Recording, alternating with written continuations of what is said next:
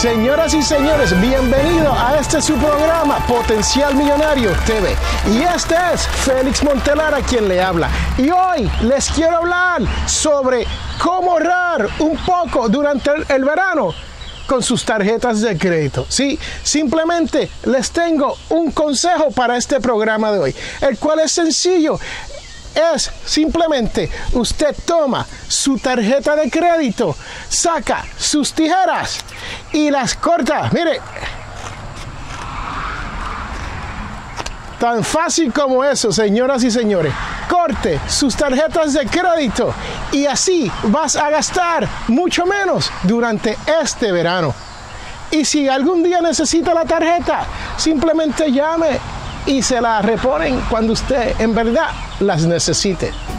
Y recuerde que todos tenemos potencial millonario.